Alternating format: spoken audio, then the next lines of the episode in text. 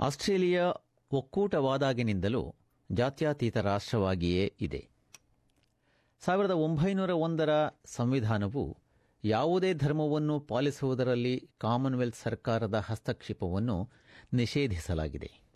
ಆದರೆ ಯುರೋಪಿಯನ್ನರ ವಸಾಹತು ಆರಂಭವಾದಾಗಿನಿಂದಲೂ ಕ್ರಿಶ್ಚಿಯನ್ನರೇ ಬಹುಮತ ಇರುವ ದೇಶದಲ್ಲಿ ಮತ್ತು ದೇಶದ ಶೇಕಡ ಮೂವತ್ತರಷ್ಟು ಜನಸಂಖ್ಯೆಗೆ ಯಾವ ಧರ್ಮದಲ್ಲೂ ನಂಬಿಕೆ ಇಲ್ಲದಿರುವಾಗ ಧರ್ಮ ಸ್ವಾತಂತ್ರ್ಯ ಎಲ್ಲಿಯವರೆಗೂ ಸಾಧ್ಯ?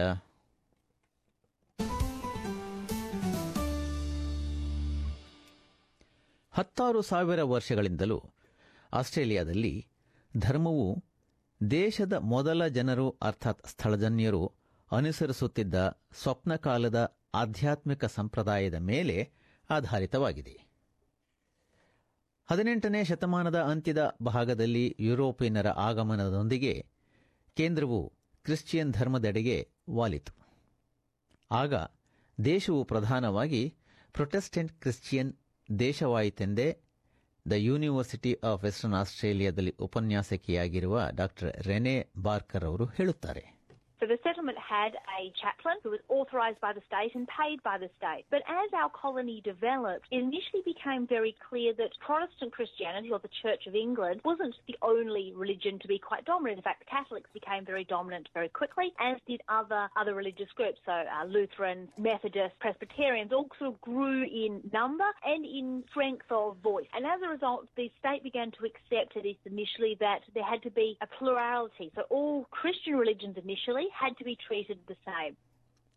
ಹಾಗಾಗಿ ಸಾವಿರದ ಒಂಬೈನೂರ ಒಂದರಲ್ಲಿ ಒಕ್ಕೂಟದ ಸಂವಿಧಾನದಲ್ಲಿ ಜಾತ್ಯಾತೀತತೆಯನ್ನು ಪ್ರತಿಷ್ಠಾಪಿಸಿ ಇತರ ಧರ್ಮಗಳಿಗೆ ಸ್ವಾತಂತ್ರ್ಯ ಹಾಗೂ ಒಂದು ದನಿಯನ್ನು ಸಮುದಾಯದಲ್ಲಿ ನೀಡಲಾಯಿತು ದ ಯೂನಿವರ್ಸಿಟಿ ಆಫ್ ನ್ಯೂ ಕಾಸಲ್ನಲ್ಲಿ ಅಸೋಸಿಯೇಟ್ ಪ್ರೊಫೆಸರ್ ಆಗಿರುವ ನೀಲ್ ಫಾಸ್ಟರ್ ಅವರು ವಿವರಿಸುತ್ತಾರೆ The uh, founders of Australia incorporated into the federal constitution a provision called uh, Section 116, uh, which sets out the rules that the Commonwealth Parliament shall not make laws which establish or set up a religion. So we can't have a national church here in Australia, and Commonwealth Parliament will not interfere with the free exercise of people's religion. Both Commonwealth and state parliaments over the years have accepted this general principle that religious freedom is an important value in Australian society.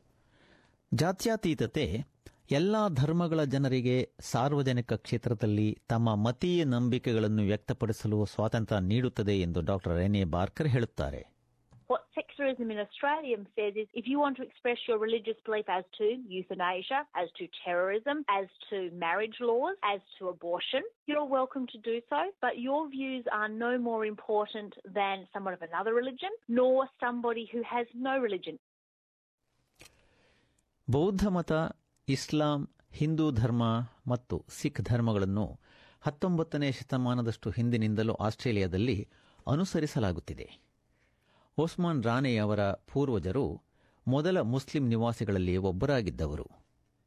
ಒಬ್ಬ ಉದ್ಯಮದ ಮಾಲೀಕನಾಗಿ ಹಾಗೂ ಬ್ರಿಸ್ಬೇನ್ನಲ್ಲಿ the Muslim charitable ಫೌಂಡೇಶನ್ನ ಅಧ್ಯಕ್ಷರಾಗಿದ್ದು, ಬಿಡುವಿಲ್ಲದೆ ಇದ್ದರೂ ದಿನಕ್ಕೆ ಐದು ಬಾರಿ ಪ್ರಾರ್ಥನೆ ಸಲ್ಲಿಸುವುದರಿಂದ ಶಾಂತಿಯನ್ನು ಪಡೆದಿರುವುದಾಗಿ ರಾಣೆ ಹೇಳುತ್ತಾರೆ. Um, I'm third generation Australian Muslim. My grandfather came from uh, India in 1901, and my great grandfather came from India in uh, around about 1879. Yeah, we've been here a long time, and um, we've always practiced our religion and kept our faith as, as best we could. ಏಳು ದಶಕದ ಕಾಲ ಜೀವಂತವಾಗಿದ್ದ ಶ್ವೇತ Australia ನೀತಿಯು ಮಹಾಯುದ್ಧದ ನಂತರದ ಯುರೋಪಿಯನರ ವಲಸೆಗಳಿಂದಾಗಿ ನಂತರ ಆಗ್ನೇಯ Asia ಮತ್ತು ಮಧ್ಯಪ್ರಾಚ್ಯಗಳಿಂದಾದ ವಲಸೆಗಳಿಂದಾಗಿ Australia ಹೆಚ್ಚು ಹೆಚ್ಚಾಗಿ ಬಹುಸಾಂಸ್ಕೃತೀಯವಾಗುವುದರೊಂದಿಗೆ ಅಂತ್ಯಗೊಂಡಿತು. ಆಸ್ಟ್ರೇಲಿಯಾದ ಎರಡು ಸಾವಿರ ಹದಿನಾರರ ಜನಗಣತಿಯ ಪ್ರಕಾರ ಶೇಕಡ ಐವತ್ತೆರಡರಷ್ಟು ಜನಸಂಖ್ಯೆ ಪ್ರಧಾನವಾಗಿ ಕ್ರಿಶ್ಚಿಯನ್ ಆಗಿದೆ. ಕ್ರಿಶ್ಚಿಯನ್ ಮತದ ಹಂದರದಲ್ಲಿ ಕ್ಯಾಥೋಲಿಕ್ ಧರ್ಮವು ಶೇಕಡ ಇಪ್ಪತ್ಮೂರರಷ್ಟು ಜನಸಂಖ್ಯೆಯೊಂದಿಗೆ ಅತ್ಯಂತ ದೊಡ್ಡ ಕ್ರಿಶ್ಚಿಯನ್ ಮತದ ಭಾಗವಾಗಿದೆ. ದೇಶದ ಕಾಯ್ದೆಗಳಲ್ಲಿ ಕ್ರಿಶ್ಚಿಯನ್ ಧರ್ಮದ ಮೌಲ್ಯಗಳನ್ನು ಪ್ರತಿಷ್ಠಾಪಿಸಲಾಗಿರುವುದು ಆಶ್ಚರ್ಯದ ಮಾತೇನಲ್ಲ ಎಂದು ಡಾ ಬಾರ್ಕರ್ ಹೇಳುತ್ತಾರೆ. That may no longer be appropriate in a setting where we have people from a variety of faiths. Hinduism, Islam, Buddhism are all growing faiths here in Australia, as is people with no religion. They are, make up a quite a large percentage of the Australian population now, which wasn't the case at Federation. And so as a result, we're starting to adjust and change our laws to try and accommodate that variety of voice. And often what that's meaning is taking religion more and more out of laws because it no longer represents the majority. Christian ಧರ್ಮದ ಒಂದು ಶಾಖೆಯಲ್ಲಿ ಜನಸಂಖ್ಯೆ ಪ್ರಧಾನವಾಗಿ ಕೇಂದ್ರೀಕೃತವಾಗಿರುವುದು ಧರ್ಮ ಸ್ವಾತಂತ್ರ್ಯಕ್ಕೆ ಬೆದರಿಕೆ ಒಡ್ಡಬಹುದು ಎಂದು Neel faster ಹೇಳುತ್ತಾರೆ.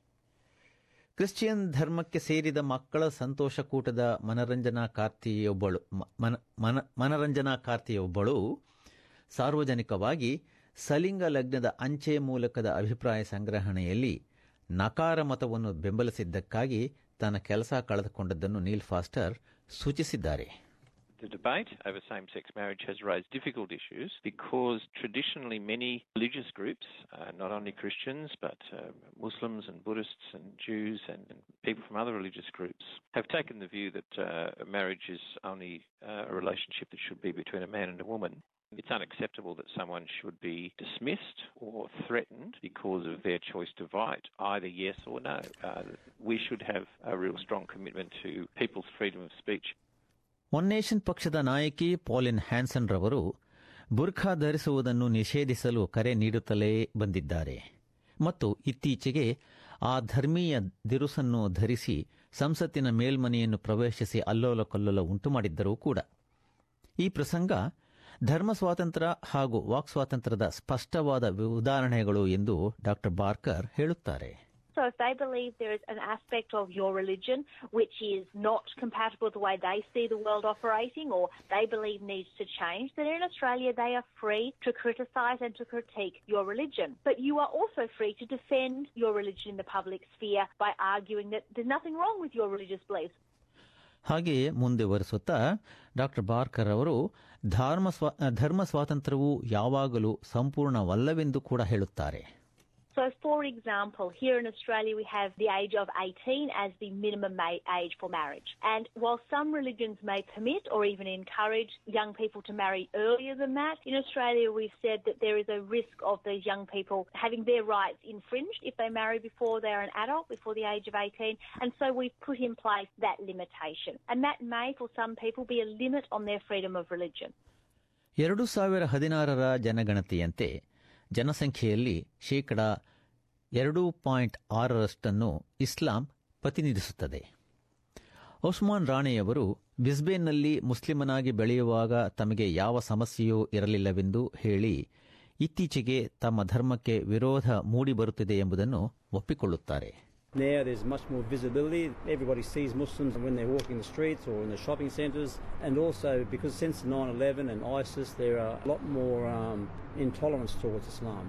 ಆದರೂ ಒಟ್ಟಾಗಿ ನೋಡಿದಲ್ಲಿ ಆಸ್ಟ್ರೇಲಿಯಾದಲ್ಲಿ ಧರ್ಮ ಸ್ವಾತಂತ್ರ್ಯ ಇನ್ನೂ ಇದೆ ಎಂದು ಅವರು ಹೇಳುತ್ತಾರೆ You can practice your religion freely, uh, and as long um, in a moderate way, it's accepted. It's accepted wholeheartedly by, by most Australians. ಇದುವರೆಗೂ ಆಸ್ಟ್ರೇಲಿಯಾದಲ್ಲಿ ಧರ್ಮ ಸ್ವಾತಂತ್ರ್ಯ ಮತ್ತು ಜಾತ್ಯಾತೀತತೆಯ ಬಗ್ಗೆ ಎಸ್ಬಿಎಸ್ ತಯಾರಿಸಿದ್ದ ಸುದ್ದಿ ಚಿತ್ರಣವೊಂದನ್ನು ಕೇಳುತ್ತಿದ್ದಿರಿ.